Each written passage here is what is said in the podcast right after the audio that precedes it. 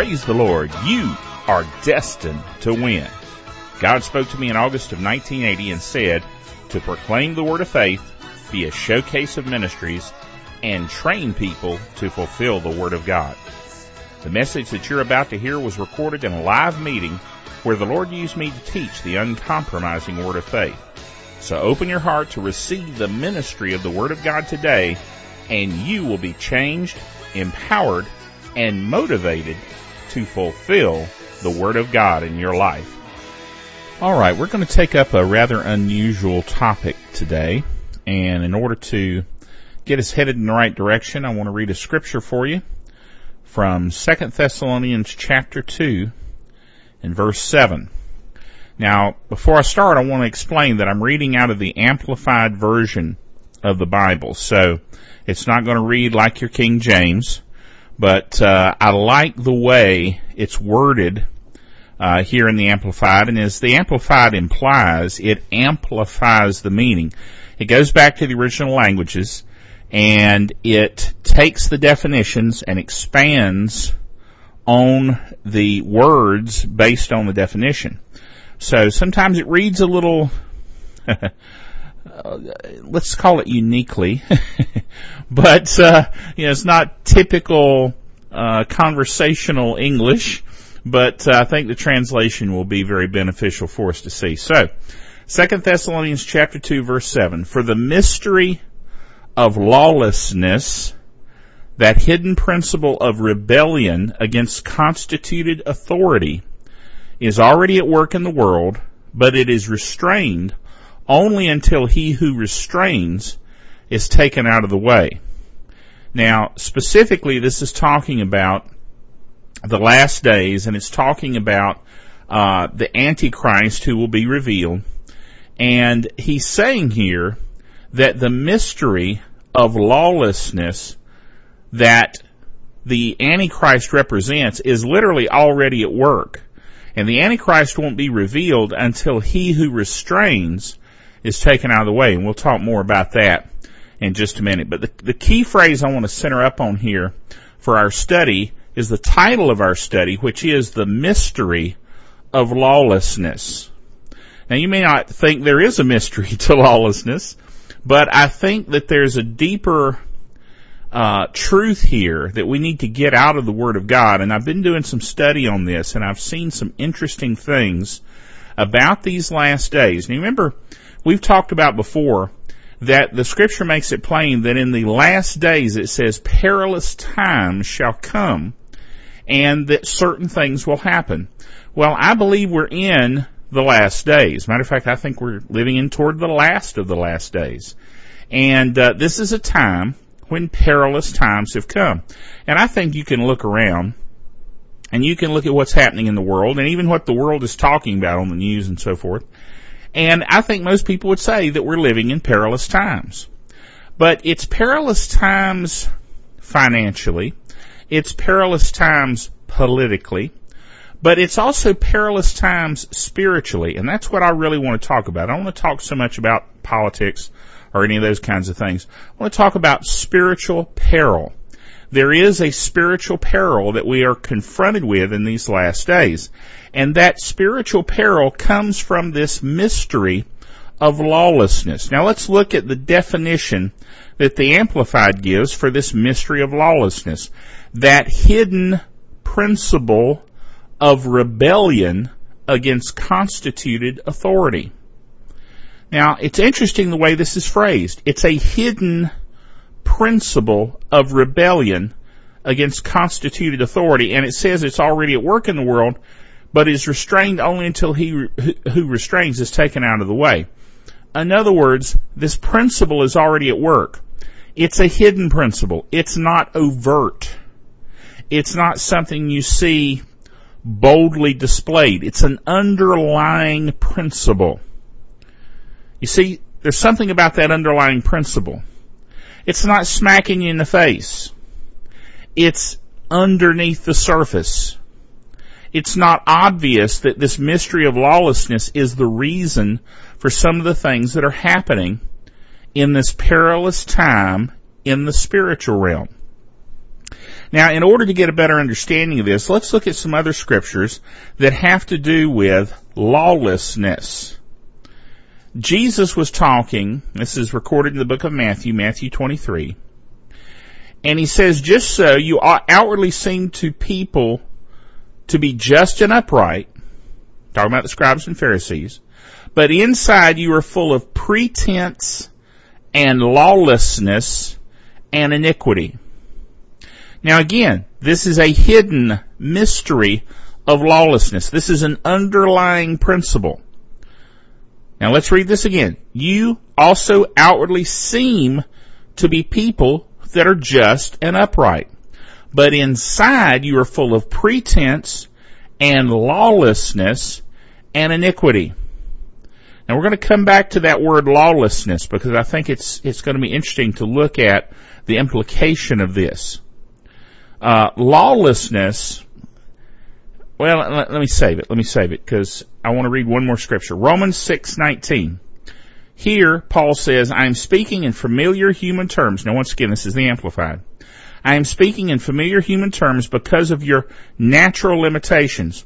For as you yielded your bodily members and faculties as servants to impurity and ever increasing lawlessness, so now yield your bodily members and faculties once for all as servants to righteousness, right being and doing, which leads to sanctification, sanctification meaning to be separated unto God.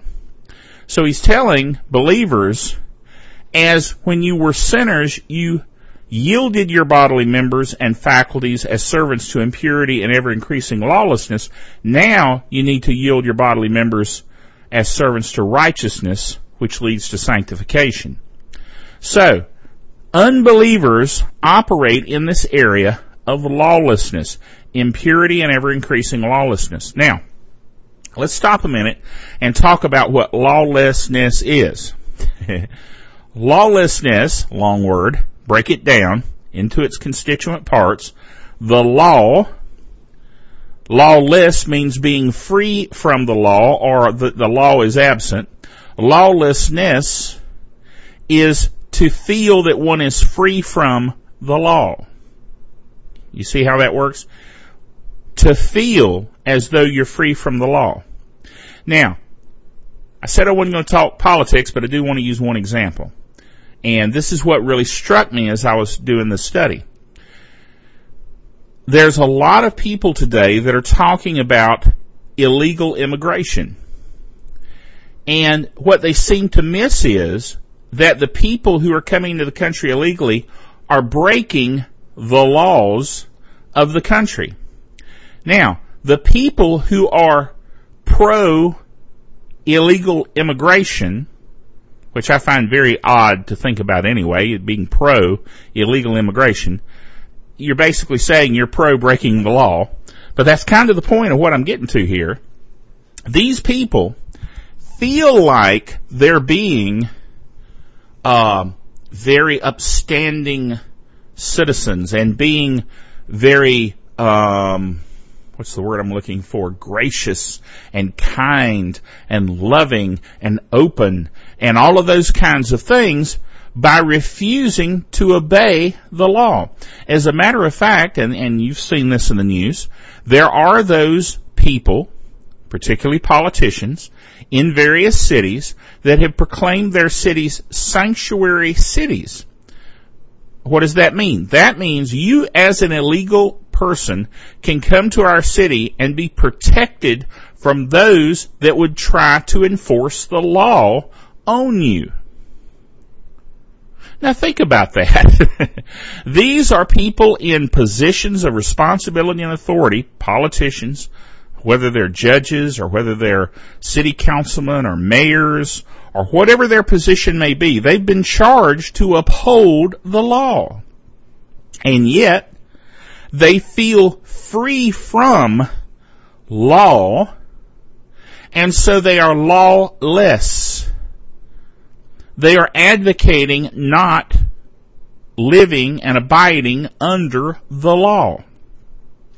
Now, that's a natural example of people who feel they're in the right because they're breaking the law.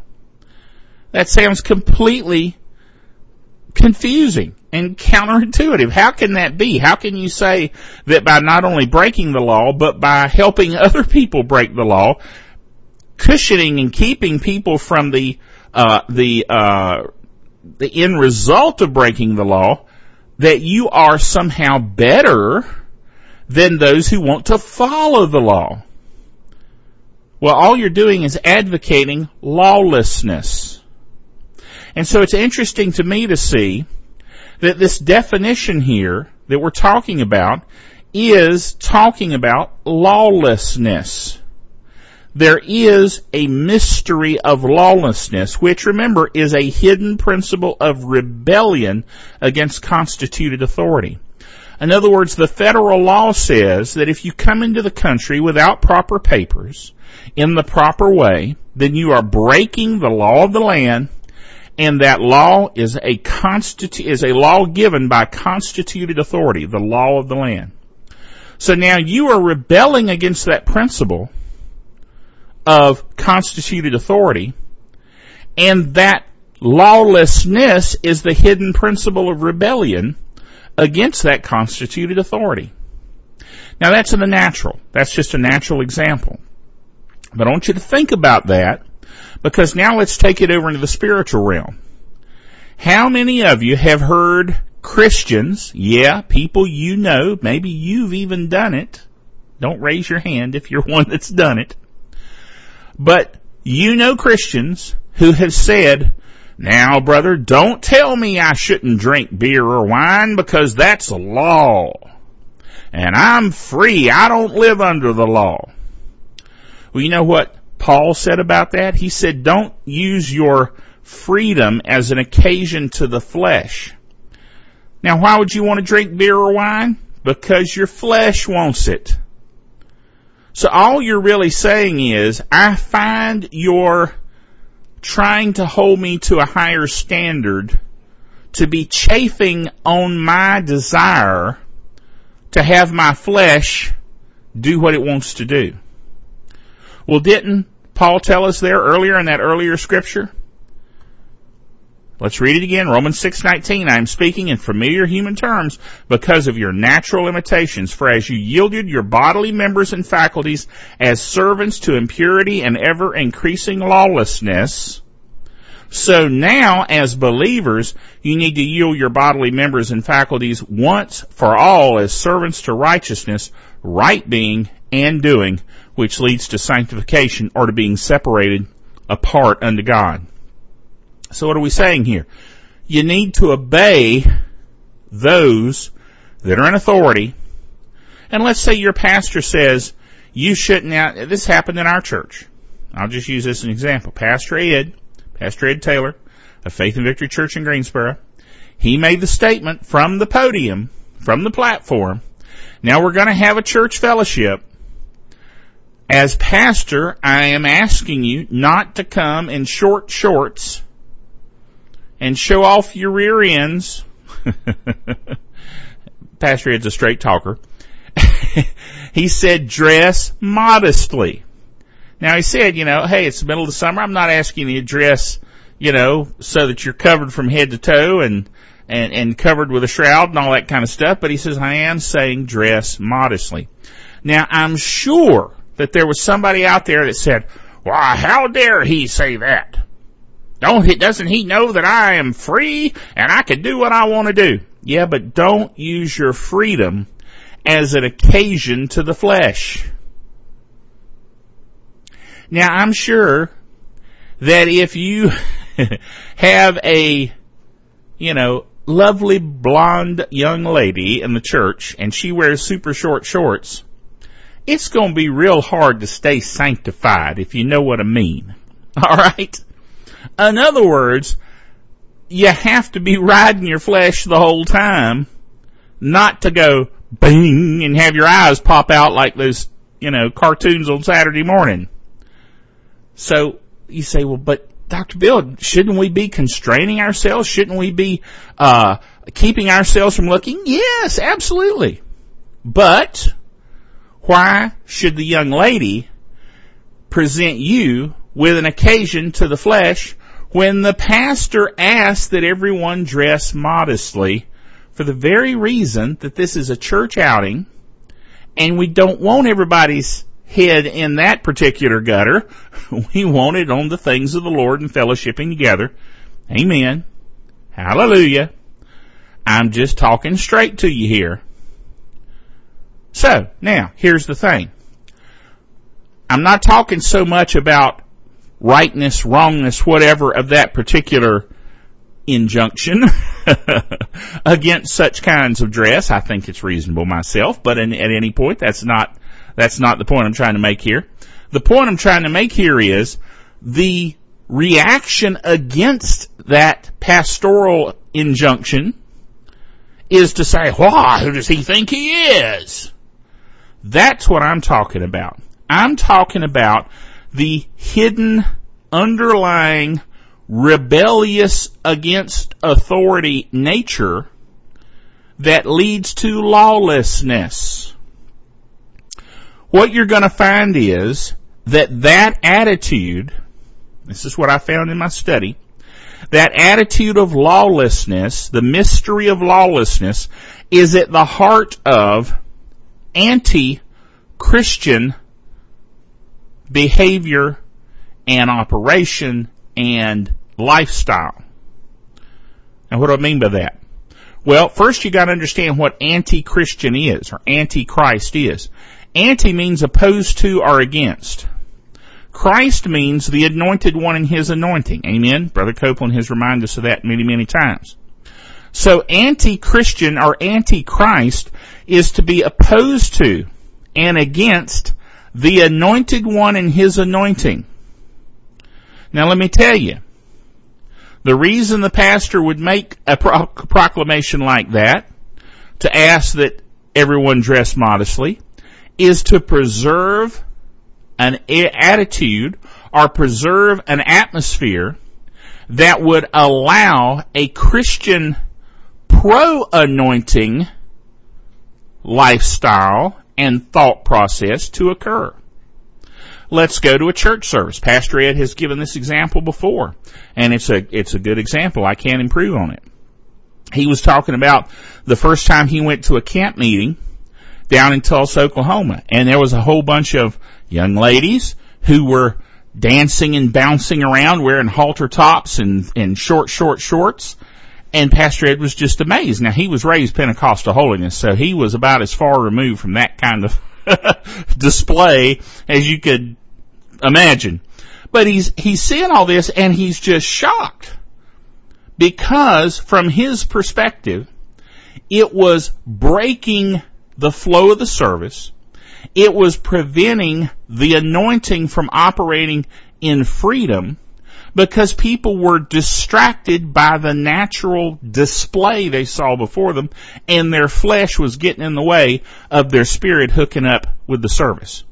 Now I know some of you are going to say, yeah, but Dr. Bill, that you ought to be controlling yourself. Yes, amen. I agree. I'm not saying anything against that.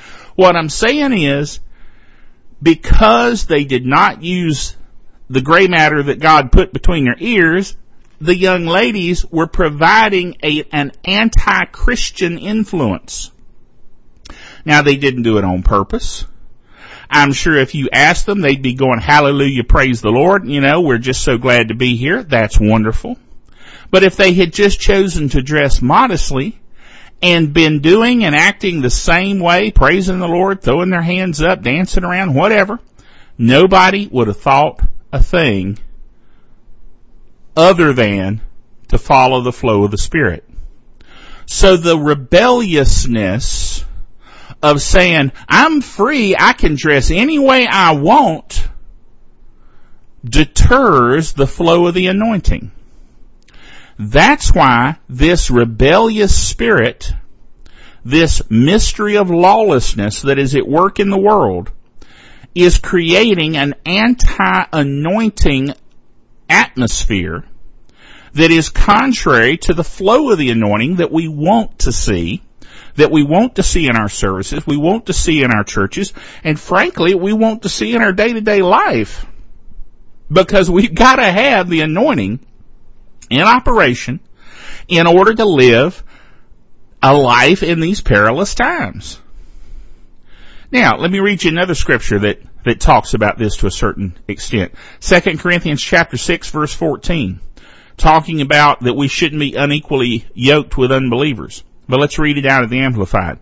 Do not be unequally yoked with unbelievers. Do not make mismatched alliances with them or come under a different yoke with them inconsistent with your faith. For what partnership has right living and right standing with God with iniquity and lawlessness?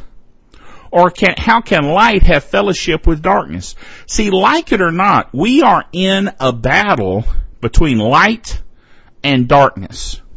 And we have to choose whether we have fellowship with light or with darkness. How can we have partnership? Those of us who are standing for right living and the right standing with God, the righteousness of God, how can we stand in that camp and also stand in a camp with iniquity and lawlessness? Light cannot fellowship with darkness. Here's the reason. Light will always dispel darkness. And see, that's the, that's the bottom line of this mystery of lawlessness. If we lean to lawlessness, we start dimming the light. Whoo, I just saw that. Have you ever worked with a, um, it's, I think it's called a rheostat? One of those things you turn on the wall and the lights dim down and then you turn it up and they brighten up. Well, that rheostat throttles the level of power. Woo! Amen. Glory. This is getting good. Start making some notes. The rheostat throttles the level of power, and as that level of power diminishes, the light dims. Are you getting this? As you turn down the power, as you turn down the anointing, your light begins to dim. And as your light begins to dim, then people don't see any difference in you. And you know why you're living here on the earth? You know, why is it that when you got born again, God just said, okay, you're born again, let's just go on home and take you out and take you up into heaven. Well, it'd be good for you, but it wouldn't be good for those around you. It wouldn't be good for the world that needs to see the light that you live in. You need to be a light unto the world. And the light that has been given, Jesus said, has not been given to be hidden under a bushel or under a basket. We're not to hide our light, we're to shine forth. Now I've used this example recently before, but it fits in real well right here. I was confronted by a guy at work. And he was upset with me because I didn't cuss. Now I don't know why he got that particular burr under his saddle. I still to this day don't understand why he was so upset about it. You know, at least from a natural perspective. Spiritually, I, I have a certain understanding about what, where he was coming from, but at any rate, it just seemed to be out of the blue. He kind of got a little ticked off, just a little mad, because he started saying, you think you're perfect? I said, no, I am not perfect. Jesus is the only one that's perfect, but I'm certainly going to give it my best try. I'm going to do what I can to live right. And so I just choose not to curse. Well, you know, all of us here are cussing. You might as well join in and cuss. Well, I don't understand that. That doesn't make any sense. If I want to live a sanctified life, then what's wrong with that? Then he proceeded to go on and say that he used to go to church and the reason he didn't go to church anymore is because it was full of hypocrites. Well now hold on here a minute. You're gonna get mad at me because I don't cuss, but the reason you quit going to church because Christians were all hypocrites. Well now you're confronted with one that's not a hypocrite and you're gonna get mad at him. Now if you suspect what I suspect, he's not mad at me. He's mad because there really is somebody out there living the kind of life that the Word of God says you're supposed to live, and that means he could do it. So really he's mad at himself. See, that's, that's what I finally came to realize. And it's also why I didn't get all, you know, huffy or bent out of shape or anything else. I just stayed real calm and quiet and loving and said, well, praise the Lord. No, I'm not perfect, but I'm going to do the best I can. And then he, he went on to talk about hypocrites, hypocrites, hypocrites. I said, well, listen. he said, you know, my pastor says, if you don't like hypocrites, you sure don't want to go to hell because there's a whole bunch of hypocrites there. And he said, well, now you know that's right. and that finally put a, a stop to the, the discussion. But at the same time, you gotta think about what you're saying here. You're mad at me because I'm not cussing. Well, it's the light. See, it's not so much that I'm not joining in. It's not so much that I'm not being a part and that he's wanting me to join in. That's not the point at all. The point is he saw light and it showed forth the shadows in his own life. Now, I believe, just from talking to him, that he is probably born again. He's just not living as abundant a life as he should because he has been taught well. He's gone to a church that didn't teach the word of faith in as strong a measure as it should be by a long stretch. But at any rate, the point is he's living far below his rights and privileges as a believer. Well, what I want to do and what I'm believing to do is to live far above the natural. I want to live a supernatural lifestyle. I want to live in the light. I want to speak the light. I want to confess the light. I want to put forth the light. And when I do, that's going to shine the light on the darkness. Which is why, 2 Corinthians 6.14, we should not be unequally yoked with unbelievers. We should not make mismatch alliances with them or come under a different yoke with them inconsistent with our faith that last phrase is important, inconsistent with your faith. There are a lot of people that make statements trying to fit in that is inconsistent with their faith. Now I kind of feel like we ought to say Selah here and think about that just a minute. There are a lot of people making statements to fit in, whether it's at work, maybe even at church, sadly, are with friends, that they're saying things and doing things that they know is inconsistent with their faith. And that's why Paul is giving this charge here. What partnership does right living and right standing with God have with iniquity and lawlessness? How can light have fellowship with darkness? If a light gets turned on, the darkness is dispelled. So it's important for you to live a lifestyle that is light. A lifestyle that is the anointed one and his anointed. See, Christians, the word Christian literally means a little Christ-like one. You know how the scripture says they were first called Christians at Antioch? Well, they were being called Christ-like ones, anointed one and his anointed-like ones. See, that's what I want to be known as. As an anointed person, anointed like the Lord, so that when my light shines, people, you know, I dare say that if there was a need for somebody to lay hands on somebody and pray for them, people would know who to go see. I'm talking about out in the natural now. I'm talking about you know, whether you're at work or whatever. They, they know who the fanatics are. They know who the, the crazy nut Christians are. And I want to be one of those. Now this same guy that I'm talking about during his fuss made this statement. He said, don't you know that everybody around here knows that you're one of them nuts? And I said, oh sure, I'm glad they do. Well, he was shocked. He said, you know they, they think that? Oh yeah, absolutely. They, I know that they think I'm a fanatic. But don't you understand that could hurt you? I said, what do you mean? He, he said, there are places you couldn't work believing what you do. And I just said very calmly and matter of factly, well then I wouldn't want to work there now would I? he kind of rolled his eyes and said, oh, what am I going to do with this guy? That was kind of his look on his face. But my point was, I need to be who I am. I need to show forth the light.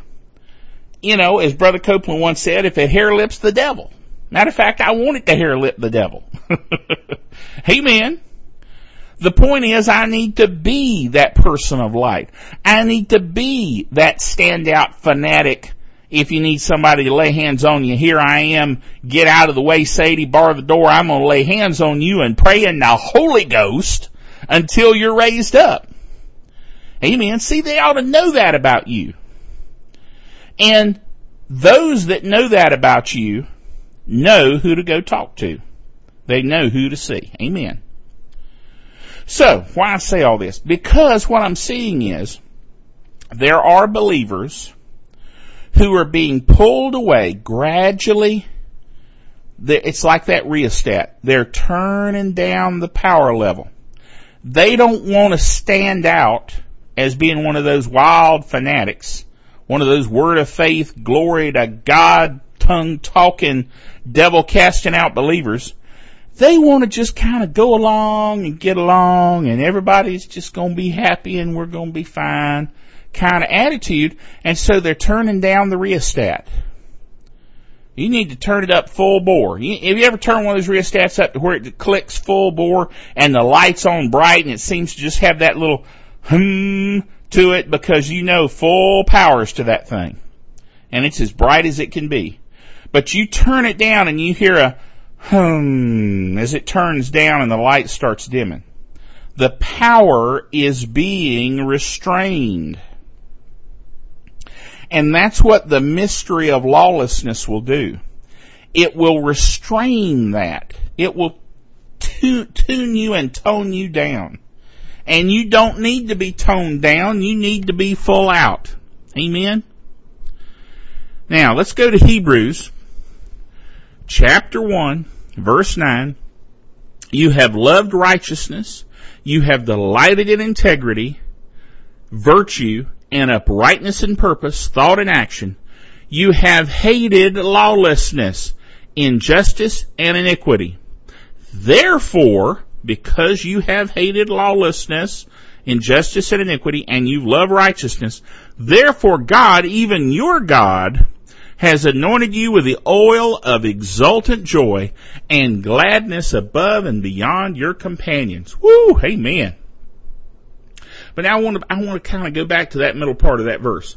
You have hated lawlessness. Oh, but Dr. Bill, I didn't think we were supposed to hate anything. We're supposed to love.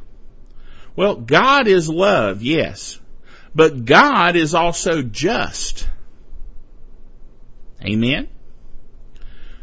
God set forth that dreaded word, laws.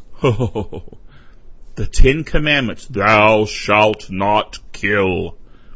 Those are laws. And you know who gave us those laws? God. And you know who God is? He's love. Love gives laws. Now, before you get all bent out of shape with me, there's some of you I know are going, oh my God, Brother Bill. Now hold on. Think of yourself for just a minute, whether you're a parent or not, as a parent. You love your child. Amen? Have you never had to lay down the law with your son or daughter? In other words, express what they could do and could not do, and you made it very clear they could not do whatever it was, XYZ, whatever it happened to be. And they call that laying down the law. Now, did you love them less because you laid down the law?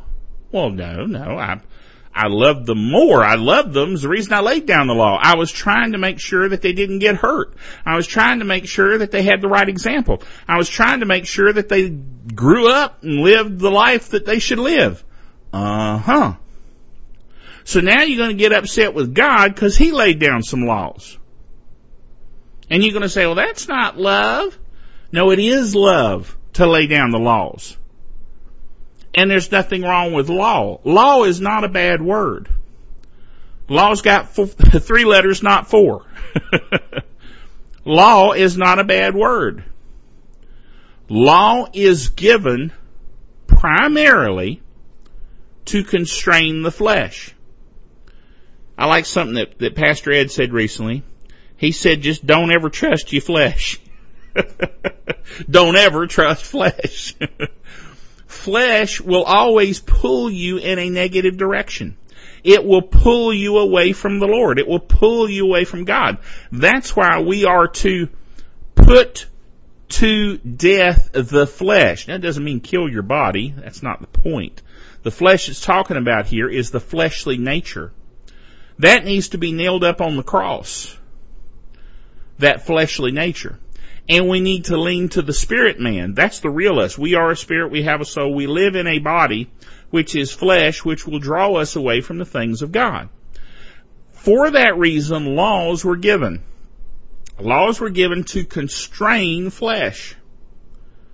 If we leaned entirely to the Spirit, I'm going to say something here that's going to shock some of you. If we constantly always lean to the Spirit, we wouldn't need laws. Because our spirits have been made right with God, we have right standing with God, and therefore if we were constantly living in the Spirit and closely tied to the Holy Ghost all the time, we'd never ever chafe at a law. But what chafes at law is flesh. So when you find yourself being constrained and feeling bent out of shape about a particular law given by an established authority, you can pretty much rest assured that's your flesh. Cause you're saying, I want to be free. There's some of you that look at the 55 mile an hour speed limit and say, well, 55 miles an hour, that's too slow. I need to go 70. I need to go 80. Why? Well, I just can't, I can't get from point A to point B fast enough if I just do 55. Well, that's the law. Yeah, I know, but it doesn't apply to me. Now, hold on. That blue light in your rearview mirror seems to indicate it applies to you. Yeah, I know. I got a ticket last week. Well, why'd you get the ticket? Ah, cause of that sorry cop. No, not the sorry cop. It's cause you broke the law. Do you know if you'd have stayed 54 miles an hour and driven by, that cop could have just driven by you and waved and there wouldn't have been any problem? You broke the law. And when you break law, there are results to be paid. Now, hey, I have broken the speed limit. I have been pulled over by the cops. And when I have been pulled over, I have sat there and said, Oh Lord, mercy, mercy, mercy. because I knew I had actually broken the law. I didn't mean to, wasn't my intent, but I did it and I was caught. Twas a fair cop. I had been caught. but you know what? There is mercy. Very often the policeman will say, now look, I'm going to let you off with a warning. You need to pay attention to the speed limit and not break the law. Yes, sir. Yes, sir. I'll do that. Amen. I'm glad he gave me some mercy. And there is mercy. Amen. But you don't make a conscious decision to break the law and live that way. That's lawlessness. And living in that kind of attitude of lawlessness constrains the power of God constrains the anointing, turns down the rheostat, and the light starts dimming. And before you know it, you're thinking things and believing things and saying things that are not in line with your faith. And you'll find yourself falling backwards. That's what backsliding is about. Falling backwards into sin because you, you are dulled to sin made callous to sin by constantly living in that sin. Now let me read 1 John 1 9. Now first of all, before I read 1 John 1 9 in the Amplified, I want to say this. 1 John 1 9 is not written to unbelievers. There's a lot of people that read 1 John 1 9 and they think it's talking about getting born again. No, he's talking to believers here. An unbeliever comes to the Lord and repents, turns from their sin, receive Jesus Christ as Lord, believe God raised him from the dead, and you're saved.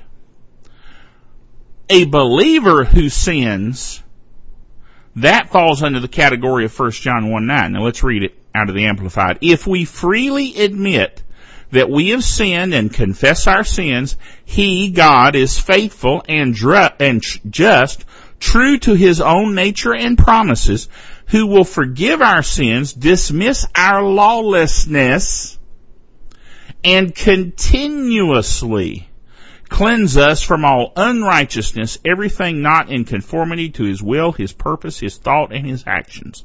Woo! Let me go back and read that again. Ooh. God is faithful, true to His own nature and promises. He will forgive our sins and dismiss our lawlessness. If this mystery of lawlessness has been at work in you, you can confess your sins and be cleansed. And notice what it says, continuously, constantly, ongoing, cleansed from all unrighteousness, which is everything not in conformity to His will, in purpose, thought, and action. Now let me tell you something. The life you want to live is the life that is in the will of God.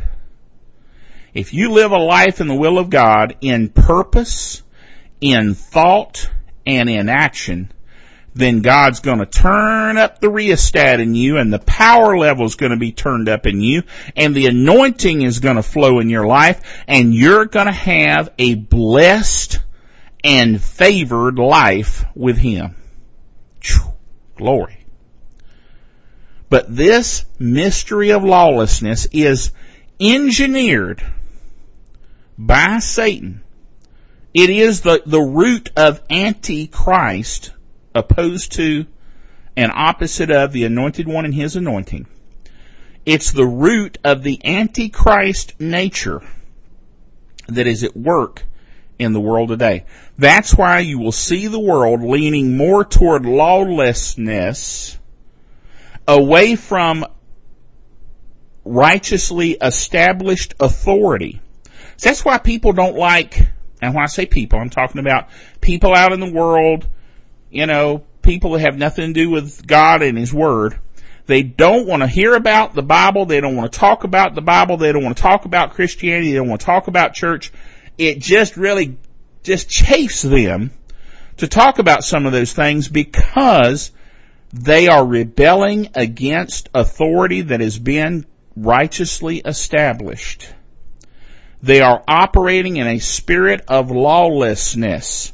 The mystery of that underlying attitude of lawlessness is at work in them and is drawing them away from the anointing.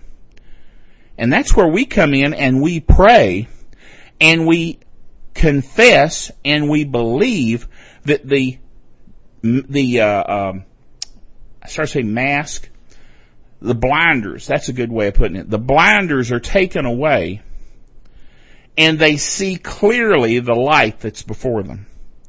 You can pray that that mystery of lawlessness would be cut short in their life and that they would see the light of the, the glorious light of the gospel as the, the scripture puts it. We need to be praying for the world we need to be believing to go out and have the opportunity to minister and be those lights. But we can't be the light if we don't let the light shine. Let this light so shine in you. How are you going to do that? Refuse this mystery of lawlessness. Refuse to get chafed by righteously established authority and by what may seem like something that's just really, oh, it's just, just really racking against your flesh. Well, you need to just say, flesh, you're gonna have to just get over it because that's the word of God and I'm gonna stand for that and if it chased my flesh, it's just gonna have to and you go on with God. Amen? Well, praise God. I trust you got something out of this. I know I did. Boy, I tell you, that, that example of that rheostat, that was, that's fresh off the Holy Ghost you know, teletype, if there is such thing anymore. There's not too many teletypes out anymore, but praise the Lord. I just trust you. You see that the way I saw it. The, the power gets turned up and the light gets brighter. The power gets turned down and the light gets dimmer. We need to live that life and be that light for the world to see. Amen? Amen. Let's pray. Father, we just thank you for this word. We thank you, Father, that you're showing us some things about this mystery of lawlessness that's at work in the world and we just commit not to give in to the mystery of lawlessness, not to be pulled away from the anointed one and his anointing, but to stand for the word of faith and stand for the righteousness of God in Christ Jesus. In Jesus' name, amen.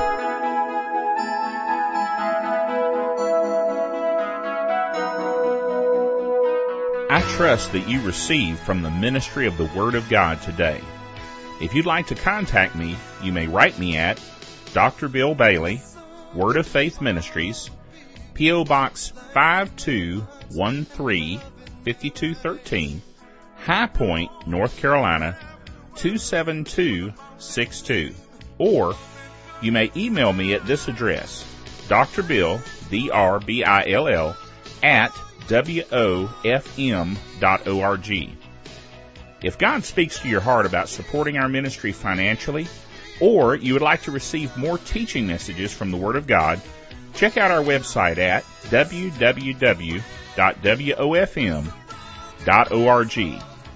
I believe and agree with you for the full 100 fold return on your giving. I also believe and know that God is richly blessing you and your family every day in every way. Praise God, you are blessed and highly favored.